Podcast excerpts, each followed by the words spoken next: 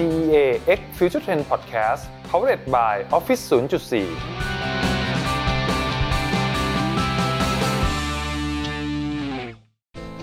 ทุกวันนี้ข้อมูลกลายเป็นเครื่องมือที่ทรงพลัง ทั้งในทางธุรกิจและทางสังคม แต่ข้อมูลก็ยังเป็นสิ่งที่เข้าใจได้ยาก และต้องใช้ความเชี่ยวชาญในการตีความ เราจึงจำเป็นต้องมีศาสตร์ที่ช่วยในการส่งต่อข้อมูล ให้ผู้คนเข้าใจได้ง่ายขึ้น วันนี้ เราจะมาพูดคุยกับผู้ทำ Data Visualization จากบุญมี Lab ว่าทำไมข้อมูลต้องเห็นภาพ ตอนนี้ผมอยู่กับคุณโจ้นะครับ ทิติพงษ์เหลืองอรุณเลิศนะครับ ผู้ร่วมก่อตั้งบุญมี Lab ครับ สวัสดีครับ คุณโจ้ครับ สวัสดีครับ สวัสดีครับ อยากจะรู้เรื่องราวชีวิตพี่โจ้นิดนึงครับ ขอย้อนกลับไปในวัยเด็กนะครับว่าวัยเด็กพี่โจ้สนใจเรื่องเกี่ยวกับของข้อมูล เรื่อง visualization อะไรยังไงบ้าง แล้วก็เหตุผลที่ ทำให้มาเรียนสถาปัตย์มันเกิดจากอะไรครับจะเกิดจากความสนใจอะไรของพี่โจ จริง ๆ ต้องบอกว่าในยุคที่เราเป็นเด็กก็ไม่ไม่รู้หรอกข้อมูลแบบอะไร Data อะไรเด็ก ๆ สมัยเด็กมันไม่มีนี่ แต่ถ้าให้บอกก็คือว่าก็ตั้งใจที่จะเข้าเรียนที่สถาปัตย์มาตั้งนานมากแล้วตั้งแต่แบบแบบมหนึ่งมสองอะไรอย่างเงี้ยเพราะว่าตอนเด็ก ๆ ก็จะก็คิดว่าคงคล้ายๆกับคนอื่นว่าก็คือชอบออกแบบชอบเขียนนู่นเขียนนี่ คือตอนเด็กๆสิ่งที่สเกจมากที่สุด คือมอไซค์กับรถยนต์ ตอนเด็กๆก็จะแบบจำรถรุ่นนู้นรุ่นนี้ได้ยี่ห้อนั้นยี่ห้อนี้ได้จำฟอร์มของมันได้ ก็เนี่ยพอเข้ามัธยมก็จะเริ่มมองแล้วว่าแบบเราจะไปเรียนอะไรดี เราก็เลือกว่าเออ เราคงแบบชอบออกแบบ แล้วพอลองดูมีที่ไหนที่เรียนได้บ้างมันก็คงที่โดดเด่นออกมา มันก็คงเป็นคณะสถาปัตย์จริงตอนแรกไม่รู้ด้วยซ้ำว่าในสถาปัตย์เนี่ยมันต้องเลือกได้หลายแบบ ก็เลือก industrial design พอเราถามคำถามที่ว่าในตอนนั้นได้นึกถึง data visualization หรือยังเนี่ย มันเป็นเรื่องที่เรามองไม่เห็นเลย เราไม่รู้ด้วยซ้ำว่ามันมีคำนี้อยู่ แล้วก็คำว่า Data ในตอนนั้นเนี่ยก็ไม่มีใครสนมันมฟังดูเหมือนแบบต้องข้ามสนามบอลไปแล้วไปที่คณะวิเทควิศวะมากกว่า ผมไปเรียนที่คณะสถาปัตย์ปีแรกนี่มันแบบยังยังเขียนแบบบนกระดาษอยู่เลย ในตอนที่เราเรียนจบก็คือได้ใช้ซอฟต์แวร์อะไรต่างๆ แบบ 3D Max อะไรพวกนี้มันก็มาหมดแล้วแบบ After Effects เรียกได้ว่าเริ่มได้ว่าแตะ ได้มองเห็นแล้วว่าเออโลกของดิจิตอลนี่มันได้เข้ามาเป็นส่วนหนึ่งของกระบวนการคิดแล้วแหละในตอนนั้น จากนั้นเป็นต้นมามันเป็นช่วงที่จริงๆเราเทคโนโลยีมันเปลี่ยนไปเยอะมากๆปัจจุบันนี้เทคโนโลยีมันทำให้การได้มาซึ่ง Data เป็นเรื่องที่ง่ายและมีราคาถูก มันเลยทำให้การเอา Data เหล่านั้นมาประมวลผลนะมันก็ง่ายและถูก มันก็เลยทำให้การ represent data มันง่ายและถูก แล้วมันก็เริ่มแบบมีความละเอียดอ่อนมากขึ้น มีการขยายออกไปนอกวงมากขึ้น แต่ก่อนมันอาจจะใช้อยู่ในวงการของวิศวกรรม หรือว่าการแพทย์พูดถึงการแพทย์คืออะไรนั่งดูเอ็กซเรย์เข้าเครื่องนู่นนี่มันก็ออกมาเป็นกราฟเป็นอะไรอย่างเงี้ยมันก็มีมาตั้งนานแล้ว เพียงแต่ว่ามาถึงยุคนี้มันมีความเรียกร้องมันมีความต้องการของทุกอินดัสทรีที่จะต้องแบบ Data Driven จะต้องแบบ Data Inform มันก็เลยจำเป็นที่จะต้องมี Product ที่ เป็น Data Product ออกมา เพื่อแก้ปัญหา เพื่อทำให้คนในอินดัสทรีนั้นๆมองเห็นสิ่งที่แต่ก่อนอาจจะแบบมองไม่เห็น หรือแต่ก่อนอาจจะจำกัดอยู่ในกลุ่มคนจำนวนเล็ก ๆ ปัจจุบันเนี่ยทุกคนอยากจะมองเห็น Real Time ของสิ่งที่เกิดขึ้น อยากเห็นโควิด อยากเห็นการติดเชื้อ Real Time เป็น Location Base คนธรรมดานะ คนธรรมดาอยากเห็น ถ้าเป็นย้อนกลับไป 20 ปีที่แล้วอาจจะแบบเป็นคุณหมอ หรือว่าเป็นศูนย์ควบคุมโรคที่เขาได้เห็น แต่คนธรรมดาก็อะไรก็ได้แล้วแต่จะประกาศอะไรมาก็ก็ได้ทั้งนั้นนะแต่ปัจจุบันไม่ได้ฉันต้องแบบ transparent ต้องเห็นหมดว่าคืออะไรเรียกร้องว่าต้องมี open data อะไรต่างๆ จะเห็นว่ามันในช่วงเวลาไม่กี่สิบปีเนี่ยมันโหมันมีความเปลี่ยนแปลงเยอะมากมากรู้มาว่าคุณโจ้คือเรียนเรียนจบแล้วปุ๊บแล้วก็ไปอเมริกา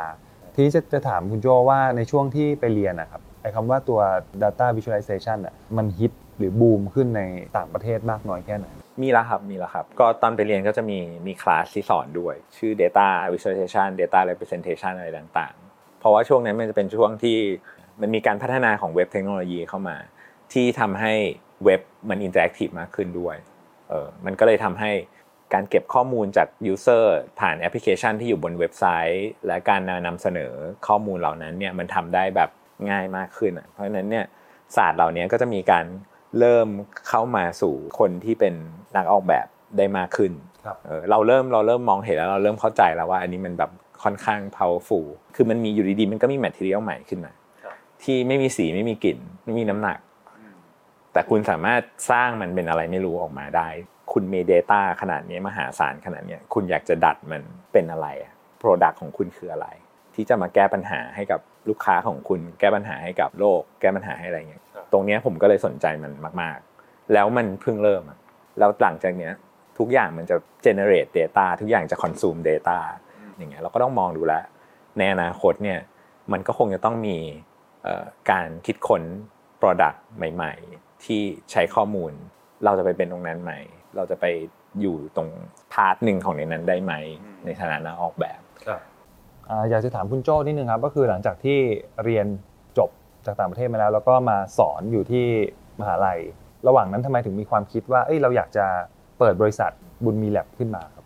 มันมีประเด็นหลายเรื่องเนาะในส่วนหนึ่งความสนใจของผมก็คือว่าเราเน้น impact base งานไหนที่เรารู้สึกว่ามันมันทำแล้วมันสร้าง impact ในช่วงชีวิตของเราได้เยอะ เราก็มักที่จะให้คะแนนตรงนั้น แล้วก็ส่วนหนึ่งด้วยก็คือว่าเป็นคนที่สนใจเรื่องธุรกิจ คือเป็นคนที่รู้สึกว่าสนุกกับการสร้างองค์กรด้วย คือผมเองเนี่ยลักษณะ ธรรมชาติของผมเองเนี่ยไม่ใช่คนที่เป็นทำงานแบบเป็น master การทำงานบริษัทแบบ master คือยังไง อย่างเช่น Ghibli Studio ทุกอย่างรายล้อม master หนึ่งคนที่ทำอะไรได้บางอย่าง แต่ว่าผมเองอะผมชอบแล้วผมอยากที่จะสร้างบริษัทที่มันเป็นลักษณะคล้ายๆ สถาบันมากกว่า ที่มันสามารถที่จะเติบโตไปในของมันเอง ในมุมของผมคือผมรู้สึกว่ามันท้าทายแล้วก็มีเวลาในการที่จะมา ปรับจูนแมชชีนของเราให้มันดีขึ้นเรื่อยๆ คนไหนที่ต้องการความรู้อะไรเพิ่ม เราก็จะฟีดอินเข้าไปตรงนั้น เพราะนั้นเนี่ยในมุมของผมเนี่ยผมสนุกมากๆเลยนะมันเหมือนการสร้างเครื่องจักรเครื่องมาเครื่องหนึ่งอะที่จะผลิตอะไรบางอย่าง เพราะนั้นเวลาเราสร้างเครื่องจักรเราก็ต้องการให้มันทำงานได้อย่างเต็มที่และมีคุณภาพ เพื่อที่อะไรเพื่อที่ว่าเราจะได้สร้าง Impact ได้ตลอดเวลา แม้ว่าเราจะเหนื่อย หรือว่าเราจะขี้เกียจตัวแมชชีนเนี้ยจะทำยังไงให้แมชชีนเหล่านี้มันสามารถที่จะมีมีความเสี่ยงในการหยุดทำงานได้น้อยลง ดังนั้นตรงนี้เนี่ยก็คือคือสิ่งที่ที่ผมสนใจแล้วว่าจะทำอย่างนั้นได้เนี่ยในรูปแบบของการทำงานแบบที่อยู่ใน business เนี่ยผมว่ามันก็มันไม่เซนที่สุดในการที่จะทำมัน อยากสอบถามชื่อครับ ว่าทำไมต้องเป็นบุญมีแลบอ๋อโอเคโอเคชื่อบุญมีแลบจริง ๆ แล้วมันก็เป็นเกือบจะเป็นโจ๊กของพวกเราอยู่ว่าทำไมเราถึงเลือกชื่อนี้ก็คือว่าจริง ๆ แล้วผมอะผมกับ founder อีกคนก็คือเราเจอกันที่นิวยอร์กเราเป็น roommate กันแหละ แล้วก็ founder อีกคนชื่อชื่อโจเนี่ยอีกคนหนึ่งก็ชื่อโจภูริพันธ์เนี่ยครับเขาไปเรียนด็อกเตอร์ด้าน computer science อยู่ที่อเมริกา แล้วก็แล้วก็โฟกัสเรื่องนี้เลย Data Visualization แล้วก็ตั้งชื่อไอ้ห้องที่เราเช่าอยู่ว่าบุญมี House เนื่องจากว่าในปีนั้นน่ะมันเป็นปีที่พี่เจ้ยได้รางวัลปาล์มทองคำแล้วเราก็เลยบอกเฮ้ยลุงบุญมีระลึกชาติตอนนั้นแบบบุญมีอะแบบเฮ้ย cool อะแล้วก็เราก็เลยตั้งเป็นชื่อชื่ออพาร์ตเมนต์เราชื่อว่าบุญมี House ทีนี้พอเราได้กลับมาเราตั้งบริษัทเราก็เลยแบบ โอเคงั้นเราขอยืมเอาใช้ชื่อนี้ละกัน เราก็เลยโอเคงั้นใช้บุญมีแลบนี่แหละ มันก็มีความทั้งแบบไทยๆแบบโบราณโบราณกวนๆหน่อยกับกับคำว่าแลบอะไรอย่างเงี้ยเออโอเค มีมีรางวัลปาล์มลองทำเป็นการันตี ใช่ใช่คือคือเราชอบอะไรหลาย ๆ อย่างของพี่พี่เจยก็เลยขอยืมชื่อเรื่องหนังเรื่องนั้นมาอะไรอย่างเงี้ยครับเราก็อยากจะแบบเอ้ย ถ้าถ้าทำบริษัทมันก็อาจจะแบบเออเป็นเป็นปาล์มทองคำของของของงานของเราที่ทำได้ไหมนะเอออะไรอย่างเงี้ยก็คือหลังจากที่เราตั้งบริษัทแล้วครับ ผมพอจะพูดได้ไหมครับว่ามันเป็นเซอร์วิสดีไซน์แบบหนึ่งในเรื่องของตัว Data อะไรเงี้ยเพื่อเอามาทำให้ให้เห็นภาพ จริงเราทำหลายเรื่องณถึงปัจจุบันนี้มันค่อนข้างจะชัดเจนว่าเราจะโฟกัสเรื่องของการทำ Data Visualization ในหมวดของ Data Dashboard ซึ่งการทำ Data ที่ออกมาในรูปของ Data Dashboard เนี่ยมันจะมีการผสมผสานกันระหว่าง ดีไซน์ Data แล้วก็เทคโนโลยีซึ่งเป็นงานที่ขาดอันใดอันหนึ่งไปไม่ได้ แล้วก็เป็นสิ่งที่เราคิดว่ามันมีความต้องการค่อนข้างสูงตั้งแต่วันนี้เป็นต้นไป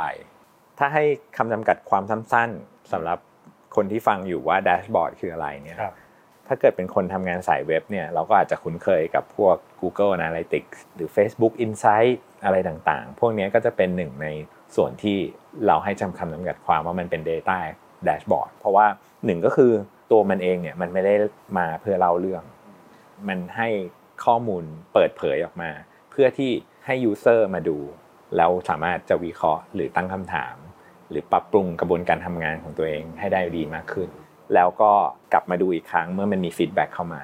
ว่าไอ้ที่สิ่งที่เราทำไปเนี่ยมันมันปรับปรุงได้ไหม เพราะฉะนั้นเนี่ยมันจะค่อนข้าง dynamic มาก ถ้าจะยกตัวอย่างให้ง่ายๆสักตัวอย่างหนึ่งก็คือว่าถ้ถ้าใครใช้ไอแอป พวกเครื่องชั่งน้ำหนักเสี่ยวมี่ก็คือเราชั่งน้ำหนักปุ๊บมันก็จะแบบเปิดแอปมา มันก็จะมีข้อมูลขึ้นมาปุ๊บอ่านไขมันเราเท่าไหร่กระดูกน้ำหนัก เราหนักเท่าไหร่เป็นกี่เปอร์เซ็นต์ มีคนหนักกว่าเรากี่เปอร์เซ็นต์ในในโลกนี้อะไรอย่างเงี้ยพวกนั้นน่ะนั่นแหละก็คือแดชบอร์ดเพราะว่าพอเราเห็นปุ๊บมันสะท้อนความจริงจะเรียกว่าความจริงเสมือนก็ได้ คือคือเราหนักเท่าไหร่หรือตัวเราเป็นเท่าไหร่เนี่ยมันถูกสะท้อนออกมาในรูปของ Data ละเราจะได้ยินคำที่บอกว่า data informed decision เพราะฉะนั้นเวลาคุณเห็นไอ้น้ำหนักของคุณบนไอ้เครื่องชั่งเสี่ยวมี่แล้วอะ Data มัน inform แล้วเออคุณก็จะ make decision แล้วว่าสัปดาห์เนี้ยคุณยังจะไก่ทอดไหมหรือว่าคุณจะไปวิ่ง เออแล้วคุณก็ไปทำกิจกรรมอะไรของคุณ กลับมาปุ๊บคุณก็มาชั่งน้ำหนัก และแดชบอร์ดมันก็จะอัปเดตว่า ตอนเนี้ยความจริงของคุณเป็นแบบนี้ แล้วก็เห็นอดีตด้วยนะครับอ่าแล้วคุณจะทำยังไงต่อ อันนี้ก็คือในระดับแบบปัจเจกเลย ในอนาคตคือทุกสิ่งมันจะเป็นแบบเนี้ยทีนี้อยากอยากถามว่าเออคนที่ทำงานเกี่ยวกับ Data ครับพอ Data มันเยอะมากๆอะเรามีวิธีในการคัดเลือกหรือจัดการยังไงกับ Data เพื่อทำให้มันเกิดเป็นภาพหรือว่าสิ่งที่ผู้คนเข้าใจง่ายอะครับสมมติเราเรามี Data อะไรบางอย่างแล้วเราต้องการที่จะเอามาทำเป็นภาพครับนี่ก็ต้องเข้าใจก่อนว่ามนุษย์เนี่ยมันมีมันมีข้อจำกัดในการรับรู้อะไรบางอย่าง อันเนี้ยคือปัญหาที่เรากำลังต้องเผชิญสำหรับนักออกแบบก็คือว่า สมมุติมันมีหน้าจอมือถืออันหนึ่ง มีข้อมูลจำนวนมาก ๆ เลย แต่อยากจะเอามาแสดงอยู่บนหน้าจอมือถือให้คนเข้าใจได้ เพราะฉะนั้นเนี่ยดีไซเนอร์เนี่ยต้องเข้าใจก่อนว่า limit ของความเข้าใจของคนคนหนึ่งเนี่ยมันคือยังไง เราบอกว่าข้อมูลมีเยอะมากเลยเอ้ยจัดไปเลยงั้นทำมาร้อยกราฟอยู่ในหน้าจอ อันเนี้ยเป็นไปได้ถ้าเกิดว่ามันเป็นแบบ technical oriented ถูกไหมครับอ้าวงั้นก็ใส่ได้อยู่แล้วอินเทอร์เน็ตเร็วจัดไปเลยร้อยชาร์ตโดยที่ไม่ต้อง concern เลยว่าคนจะเข้าใจหรือจะอะไรต่างๆครับ สิ่งที่ใน approach ของ human-centered design เนี่ยมันก็จะเข้ามาดูว่าเดี๋ยวเดี๋ยวตกลงคุณต้องการอะไร user ที่ต้องการจะเห็นน้ำหนักตัวเองเนี่ยเขา concern ในประเด็นไหนบ้างหนึ่งก็คือว่า based on ปัญหาก่อน clear ก่อนว่าใครคือ user ปัญหาคืออะไรครับ priority ของการมองเห็นคืออะไร อะไรสำคัญอะไรไม่สำคัญ คือในในในขั้นตอนนี้เราเราค่อนข้างเรียกว่า realization ก็คือว่าพยายามจะ match ระหว่างข้อมูลที่ user อยากเห็นกับข้อมูลที่มีอยู่จริง แล้วทำงานร่วมกันระหว่างฝั่งที่มันเป็น technical หรือ Data Science เนี่ยกับฝั่งที่มันเป็นนักออกแบบเนี่ยแล้วหาจุดที่มัน balance กันทั้งคู่ อาจจะเรียกกันว่าแบบการหา Data Characteristic ก็ได้เออบางอย่างที่ดึงมันขึ้นมาอ่ายกตัวอย่างเช่น อันนี้นี่ขอยกตัวอย่างต่อไปในเรื่องของเครื่องชั่งน้ำหนักแล้วกันนะไม่ได้สปอนเซอร์ใดๆอะสมมุติบอกว่า Xiaomi กำลังบอกว่า ตอนนี้คะแนนน้ำหนักของคุณมันอยู่ที่แบบ 86 คะแนน ซึ่งในมุมของเราในมุมของ user เนี่ยเราก็อาจจะแบบโอเคเมื่อวาน 85 วันนี้ 86 ฉันดีขึ้นพรุ่งนี้ 87 ฉันดีขึ้นอืมถูกไหมสิ่งที่มันสิ่งที่เขารับรู้ก็คือว่าเฮ้ยมันเป็นแค่เลขเต็มร้อยเท่านั้นเอง เพราะฉะนั้นถ้าคุณมีโกคุณก็จะบอกว่าเออฉันขอ 95 ภายใน 3 เดือน มันซิมเพิลมาก ๆ เลย แต่จริง ๆ ภายใต้ไอ้เลข 95 96 97 นั้นน่ะมันคือการคำนวณมันคืออัลกอริทึมมันคือการไปวัดสิ่งต่างๆ มันจะวัด 50 อย่างก็ได้ที่สำคัญมา เพื่อมาเข้าสมการแล้วแปลงอะไรบางอย่างให้มันกลายเป็นเลข 85 ที่คุณเข้าใจเป็นแบบนั้นว่า 85 คือ มันก็โอเคแล้วมันก็เกือบจะดีแล้ว แต่นั่นแหละคือสิ่งที่ user ต้องการ เขาไม่ได้ต้องการมองเห็น 50 factor ที่เปลี่ยนแปลงทุกวัน ขณะเดียวกันแบบเดียวกันเลย คุณหมออยากจะดูด้วยอ่าจะดูของคนไข้คนเนี้ยถ้าเขาอยากจะดู เขาอาจจะอยากดูอีกแบบหนึ่งคุณจะมาคำนวณอัลกอริทึมอะไรผมไม่สนใจละเพราะผมไม่เชื่อในอัลกอริทึมของคุณ เอา fact มาพูดกันว่า 50 ตัวนั้นน่ะคะแนนมันเป็นเท่าไหร่จริงๆ เพราะอันนั้นในเชิงวิชาการคือผมยอมรับได้ เพราะฉะนั้นคุณหมออยากดูละเอียด อยากดูเป็น dashboard ที่เห็นความเชื่อมโยงกัน เพราะฉะนั้นเนี่ย user สองคนต่างกันละ ถามว่าข้อมูลชุดเดียวกันไหม ข้อมูลชุดเดียวกัน คนละคนกัน ปัญหาคนละแบบกันครับจะดีไซน์ยังไง ให้แก้ปัญหาเขาได้ แล้วใครจะเป็นคนทำก็ต้องเป็นดีไซเนอร์ที่เป็นคนทำเนี่ยแหละ มีผลงานชิ้นไหนครับที่ทำให้บุญมีแลบอะ คนเริ่มรู้จัก mass ขึ้นมาอ๋อเป็นบริษัทที่ทำด้าน Data Visualization ทำด้านนี้นะอะไรเงี้ยจริง ๆ งานส่วนใหญ่ที่คนเห็นก็จะเป็นงานที่มัน Public อย่างอันหนึงที่ที่เราชอบ มันเรียกว่า TP Map ชื่อเต็มมันคือ Thailand People Map and Analytics ที่เราทำกับ Nectech ตรงเนี้ยเราค่อนข้างชอบด้วยด้วยตัวคอนเทนต์ของมันเอง ก็คือว่ามันเป็นการรวบรวมข้อมูล นี่ต้องให้เครดิตกับ Nectech เลยว่าเขาไปรวบรวมข้อมูลมา เป็นข้อมูลของเอ่อผู้มีรายได้ต่ำ ชี้เป้าข้อมูลเนี้ยจริงๆแล้วมันมีประโยชน์มากๆในงานที่จะบอกว่าประเทศควรจะจัดทรัพยากรไปในจุดไหน เพื่อแก้ปัญหาคนจน คุณคุณบอกว่าคุณจะแก้คนจน คนจนจะต้องหมดไปจากประเทศไทย ถ้าไม่รู้ว่าคนจนอยู่ไหนแล้วจะหมดไปยังไง อันนี้มันก็เป็นมันมันมันจะทำให้การแก้ปัญหามันไม่ชัดเจน ทีนี้เนี่ยไอ้เครื่องมือนี้มันก็จะช่วยให้เราสามารถรู้ได้ว่าคนจนเนี่ยอยู่ตรงไหนกันแน่ เราก็อาจจะเริ่มจัดเตรียมงบประมาณอะไรต่างๆ เข้าไปตรงนั้น หรือมันอาจจะเป็นนโยบายเชิงป้องกันว่าทำยังไงกลับไปดูย้อนกลับอีก ว่าอะไรเป็นสาเหตุให้มันมีการจนเกิดขึ้นตรงนั้น แล้วเพื่อแก้ตรงนโยบายที่มันใช้เวลานานกว่า สิ่งที่เรารู้สึกว่ามันทำงานได้ดี เพราะว่าจริงๆ แล้วมันมีกลุ่มคนทำงานที่เขานำเอาตัวงานเนี้ยไปทำงานจริงกับผู้บริหารของจังหวัดต่างๆ แล้วมันเกิดการแก้ปัญหาจริงขึ้นมา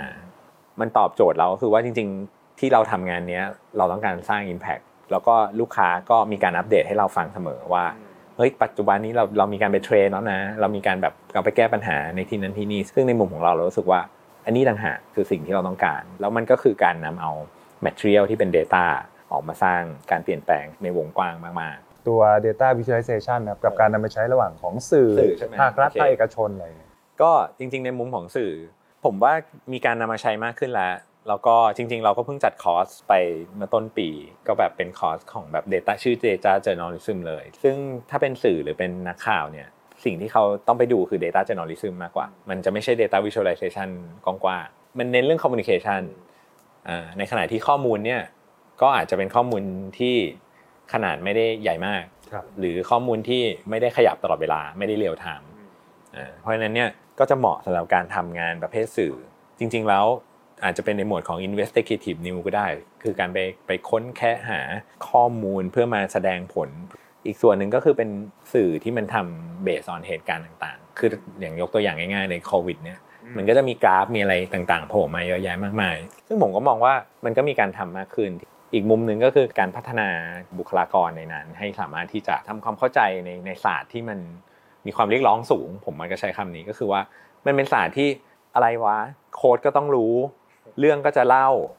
กราฟิกก็ต้องสวย คนแบบนั้นคือใคร คือคือใครอันในในออฟฟิศเนี้ยคือใคร จริงๆมีแหละ มันมีคนที่แบบทำได้หมดเลยเพียงแต่ว่า ถ้าทำได้ทั้งทั้งหมดเนี้ยไม่ได้เนี่ย จะทํำยังไง มันก็ต้องฟอร์มทีมขึ้นมาที่มาทำงานร่วมกันแล้วมันแบบสร้างผลงานได้อะไรอย่างเงี้ย ซึ่งถ้าเป็นงานที่เรามองว่าคนเห็นเยอะเยอะแล้วก็เป็นงานที่เรา step เข้าไปในในงาน communication มาก ๆ เลยก็คืองานที่เราทำ ในในนามของ Punch Up ก็คือทำเรื่องของปลาทูงานนี้จะมีคนเห็นเยอะมากๆ เพราะว่าเนื่องจากว่าเราทำกับไทยรัฐด้วย คือในมุมของเราแล้วอะมันไม่เชิงว่ามันเป็น Data Visualization แบบที่เราทำเป็น dashboard หรืออะไร คือมันไม่ได้ technical หนักขนาดนั้น ถ้าเราถ้าเรามองดูเนี่ยแต่ว่าเราต้องการสร้างมันให้เป็นหมุดหมายใหม่ในการเล่าเรื่อง คือในตอนนั้นเนี่ยต้องให้เครดิตกับไทยรัฐด้วยที่เขาแบบว่าลงทุนเนาะหมายถึงว่าเขาจับมือกับเราแล้วอยากจะผลิตงานด้วยความต้องการที่จะสร้างอะไรใหม่ ๆ ตอนนั้นคือครบ ครบ 40 ปีด้วย แล้วก็เป็นงานที่อยากที่จะเปลี่ยนแปลงกันเนาะในภาพในภาพของสื่อที่มันอาจจะนิ่งๆอะไรต่างๆ ออกมาเลยแล้วเอาให้มันปัง แล้วก็เราเองเราก็มองว่าเราอยากได้คอนเทนต์แบบนี้มานานแล้วในมุมของคนอ่านหรือคนที่เป็นคนเป็นออเดียนส์เนี่ยเราอยากเราอยากมองเห็นอะไรที่ที่ก้าวหน้าในวงการ ถึงแม้ว่าเราจะไม่ใช่สื่อก็ตามเราก็เลยแบบเอ้ยงั้นทำมันในการเราก็ทำมันออกมา เข้าใจว่ามันก็น่าจะทำให้เกิดความคิดใหม่ ๆ ขึ้นได้ สำหรับผมเนี่ยผมสนใจอย่างเดียวก็คือว่ามันอิมแพกหรือเปล่า คือพอมันอิมแพกแล้วเนี่ยมันก็จะไปเกิดความเปลี่ยนแปลงอะไรได้หลายอย่างยกตัวอย่างเช่น อาจจะมีน้องๆ หรือว่ามีทีมอื่นๆที่บอกว่าเฮ้ยอยากทำบ้างอะ มันก็ไม่เห็นยากเท่าไหร่นี่ทำไมไม่ทำแบบนี้บ้าง เอออะทำมันขึ้นมาทำอีกรูปแบบหนึ่งเพื่อที่จะให้วงการมันมีงานแบบใหม่ ๆ เกิดขึ้นมาคำถามก็คือว่าเราจะทำยังไงให้มันเกิดขึ้นได้บ่อย และถี่และด้วยค่าใช้จ่ายที่ต่ำลง นึกภาพว่าถ้ามันเป็นเรื่องธรรมดาเราบอกว่าเราจะเล่าเรื่องโควิดแบบเนี้ยเล่ายังไง ให้คนในประเทศเนี้ยเข้าใจผ่านมือถือง่ายๆ แต่ยังลึกและเป็น Data Inform เออในมุมหนึ่งถ้าโควิดมันจบไปแล้ว ผมว่ามันก็สำนักข่าวทั้งหลายก็ควรจะทำกันสักหนึ่งชิ้นนะเพื่อที่จะมาสรุปว่ามันเกิดอะไรขึ้นอะไรอย่างเงี้ยทีนี้อยากถามเรื่องของอนาคตของอาชีพ การทำ Data Visualization อะคุณโจคิดว่ามันจะเติบโต มากน้อยแค่ไหนหรือหรือเร็วกว่าที่เราคิดไหมครับ จริง ๆ มันมีเข้ามาทางหลายมุม ในมุมของสื่อเองเนี่ยถามว่าจะมีเอฟเฟกกับสื่อไหมเนี่ยก็ต้องบอกว่ามีแน่นอนแล้วก็มันมีเพราะอะไรมันมีเพราะว่าคนฟังหรือคนดูงานของของคุณอะเขาเรียกร้องแล้ว ในใจคือเราเรียกร้องว่าเราอยากมองเห็นเนื้อหาอยากเห็นข่าว ที่ลึกมีการวิเคราะห์ มีการเปิดเผยมาซึ่งข้อมูลดูง่าย เข้าใจง่าย แชร์ให้แม่ก็เข้าใจ ดูเองก็เข้าใจเห็นไหมข้อเรียกร้องของ user ของคุณแบบเนี้ยในฐานะสื่อที่คุณผลิต product เป็นสื่อเนี่ย คุณจะออกแบบมันใหม่ยังไงในอนาคตคือคนเปลี่ยนไปแล้วเครื่องมือเปลี่ยนไปแล้วเทคโนโลยีเปลี่ยนไปแล้ว Data มีเยอะ product ของคุณต่างหากที่ต้อง evolve แล้วคุณก็จะอยู่ได้ ในมุมของนักออกแบบ mention ไปแล้วว่า Data คือ new material user ของคุณก็เปลี่ยน user เมื่อกี้ยกตัวอย่างชัดเจนเลย เครื่องชั่งน้ำหนัก Xiaomi อะมันแตกต่างยังไง มันแตกต่างจากอันอื่น ก็เพราะว่ามันมีแอปพลิเคชันมาด้วย มันมีการเอามาซึ่งข้อมูลมันให้ทำให้คุณเห็นประวัติของการชั่งน้ำหนักคุณมีการวิเคราะห์ออกมาเป็นคะแนน แชร์ได้ ดูเปรียบเทียบได้ สร้างกระตุ้นเร้าให้คุณกลับมาชั่งน้ำหนักอีกทำนำนักออกแบบแล้วอันนี้ยังไม่พออีกหรอในการที่จะบอกว่าในอนาคตจะมี product อะไรอีก การเปิดแอปส่งอาหารขึ้นมา แล้วสามารถกดสั่งอาหารได้เลย แล้วเห็นว่าอาหารเมื่อไหร่จะมาถึง มันไม่ได้สร้างขึ้นมาง่ายๆนะมันสร้างมาด้วยความยากลำบากและข้อมูลจำนวนมาก และและและการทำงานเบื้องหลังจำนวนมาก ในฐานะออกแบบคุณมองว่าจะมีอะไรอีกในโลกเนี้ยที่มันจะเป็นลักษณะนี้ คุณจะไม่ทำงานกับ Data อาจจะเป็นคำถามใหม่คือว่ามันอาจจะไม่ได้ การทำงานแบบไม่มี Data จะยากกว่า ทีนี้สำหรับวิชาชีพอื่นๆ คงจะต้องได้ยินมาอยู่แล้ว มันมีคำว่า Big Data Data Science Data Driven Digital Transformation อะไรต่างๆ มันจะต้อง บังคับให้คุณจำเป็นที่จะต้องทำงานกับ Data ในแบบเล็กที่สุดก็คือว่าคุณจำเป็นที่จะต้องวัดผลงานของคุณ ตอนนี้อาจจะมีศัพท์ประเภท OKR มีอะไรต่างๆ มาอีกถูกไหมครับ KPI ก็เริ่มเก่าไปแล้วอะไรต่างๆในอนาคตเนี่ยทุกอย่างมันอาจจะต้องถูกวัดด้วยแบบออกมาเป็น quantitative ให้ได้ แม้ว่าจะเป็นงานที่เป็นเป็น quality work ก็ตาม งานสื่อปล่อยออกไปมันยังวัดเป็น quantitative เลยเป็น impression เป็น like ไปเลยต่างๆ มันวัดได้ง่ายขึ้นไง ที่น่ากลัวและน่าสนใจก็คือว่างานของคุณทุกอันมันจะถูกแปลออกมาเป็นผลลัพธ์ได้หมดเลย เพราะฉะนั้นเนี่ยในยุคอนาคตนี่ไม่ไม่เกี่ยวกับอาชีพใดๆแล้วคนที่ให้ความชัดเจนกับสามสิ่งนี้ได้เนี่ยคือคนที่จะอยู่ได้สามสิ่งนั้นคืออะไรก็คือว่า input output outcome ผมว่าสิ่งสามสิ่งนี้มันจะมาพร้อมกับการทำเรื่องของกับงานที่เป็น Data ในยุคหน้า ก็คือในสมัยก่อนเนี่ย คนมาทำงานเขาอาจจะบอกว่า ฉันมาทำงาน 5 วันละ ฉันทำงานแล้ว ก็มาทำงานทุกวันแล้วไงอินพุตชัดเจนไหมผมมาทำงานทุกวันวันละ 8 ชั่วโมงแล้ว โอเคแล้ว ถัดมาพัฒนาขึ้นมาหน่อย ผมมาทำงานแล้วผมสามารถสร้างอินโฟกราฟิกได้ 5 ชิ้นในสัปดาห์ที่ผ่านมา อันนี้เรียกว่ายุคที่กำลังจะหมดไปก็คือเน้น output แต่ยุคหน้าไม่ใช่ละ มันไป outcome เลย เข้ามาทำงาน 5 วัน boss ก็ไม่สน เข้ามาทำไมมีแต่ค่าใช้จ่าย ไม่เข้าเลยได้ไหมอะนี่คำถามแล้วโควิดใช่ไหมอืมอืมไม่เข้าเลยได้ไหมหรือทำวันเดียวได้ไหมทำอินโฟกราฟิกมาครับ5ชิ้นวางบนโต๊ะบอสดูเสร็จก็สวยดีครับ แต่ผมจะตัดสินใจยังไงว่าอันไหนดี ต้องออกไปโพสต์ก่อน ออกไปสู่พับบิกก่อน แล้วเดี๋ยวผมถึงจะบอกได้ว่างานชิ้นไหนของคุณดี ต้องมีคนเห็นงานนี้เป็นจำนวน 1นึ่งแสนคนและกดไลค์เป็นจำนวน 500 ไลค์ก่อน เป็นมาตรฐานของผมที่บอกได้ว่างานของคุณผ่าน เพราะฉะนั้นส่งมา 5 ชิ้นอาจจะไม่ผ่านเลยหรืออาจจะผ่านทั้งหมดก็ได้ นั่นคือการ evaluate งานของคุณ เพราะฉะนั้นเนี่ยนั่นคือ outcome เพราะมันวัดได้แล้วไงอืมเพราะฉะนั้นบุคคลคนเดียวกันที่ทำงานในยุคเนี้ย challenge มากเลยเขาเน้น outcome แล้วครับเพราะฉะนั้นถ้าคุณไม่เข้าออฟฟิศเลย และผลิตงานไม่ต้องมากต้องน้อยก็ได้ แต่ outcome ดีมากๆ คุณคือคนที่ชนะในยุคหน้าอืม แล้วมันเป็นอย่างนี้เพราะอะไรมันเป็นเพราะ Data มันรีวิวทุกอย่างออกมา มัน transparent มันเห็นหมดแล้วอะเพราะฉะนั้นเนี่ยมันเอฟเฟกแน่นอน แล้วก็ถ้าเป็นนักออกแบบที่มองเห็นตรงนี้เนี่ยคุณก็คุณจะเข้าไปอยู่ใน process ไหนอะเออในการที่จะแก้ปัญหาต่างๆเหล่านี้มันมีปัญหาเพิ่มขึ้นมากมายพอมันมีข้อมูลเพิ่มขึ้นมันก็มีปัญหาเพิ่มมากขึ้น มันก็มีปัญหาเชิงจริยธรรมอีก ว่าเออให้มาวัดอย่างนี้ไม่ได้วัดอย่างนี้ได้ เพราะฉะนั้นเนี่ยกลับมาที่เรื่องของ topic ของงานวันนี้คือ data visualization data visualization มันกว้าง มันเป็นเครื่องมือ มันเป็นมันเป็นศาสตร์หนึ่งที่ทำให้ข้อมูลที่แต่เดิมมันอาจจะเป็นชิ้นเล็กชิ้นน้อย อยู่ในตารางที่ดูยากบลาบลามันดูง่าย แล้วพอดูง่ายเนี่ยมันสร้างความเปลี่ยนแปลงได้เยอะมากๆเออด้วยด้วยภาพภาพเดียวด้วยกราฟกราฟเดียวอย่างเงี้ยครับเออเพราะฉะนั้นเนี่ยความสำคัญก็เลยสูง วันนี้ดูแบบมีพลังพลังถือว่ารับรู้หลายหลายมุมในเรื่องของตัว Data แล้วก็ตัว Data Visualization แล้วก็ที่สำคัญคือ รับรู้ถึงความเปลี่ยนแปลงในชีวิตการทำงานในอนาคตด้วยที่เมื่อกี้คุณโจพูดเรื่องของ Input Output แล้วก็ Outcome น่าสนใจมาก ๆ ครับสำหรับคนที่กำลังอยู่ในช่วงวัยทำงานนะแล้วก็กำลังทำงานอยู่ แต่ก็คิดว่ามันเป็นช่วงที่ดีครับ เพราะว่าเวลามันมีการเปลี่ยนแปลงมันก็คือเป็นช่วงที่เรา มันมักจะเกิดสิ่งใหม่ๆ แล้วก็สิ่งที่มันไม่ไม่ฟิตแล้วอะมันก็จะหายไป เพราะฉะนั้นภาพที่เราเห็นเนี่ยในตอนนี้มันค่อนข้างเป็นภาพที่ สะท้อนอนาคตได้ชัดขึ้น ก็วันนี้ขอบคุณคุณโจ้นะครับทิติพงษ์เหลืองอรุณเลิศนะครับผู้ร่วมก่อตั้งบุญมีแลบด้วยครับ ที่มาให้ความคิดดีๆ กับเราเกี่ยวกับเรื่องของ Data Visualization ครับขอบคุณคุณโจ้ครับผมครับขอบคุณครับครับถ้าฟังแล้วชื่นชอบนะครับ ก็อย่าลืมแชร์ไปให้คนใกล้ตัวฟังกันด้วยนะครับ กับรายการ Creative Career The Future of Job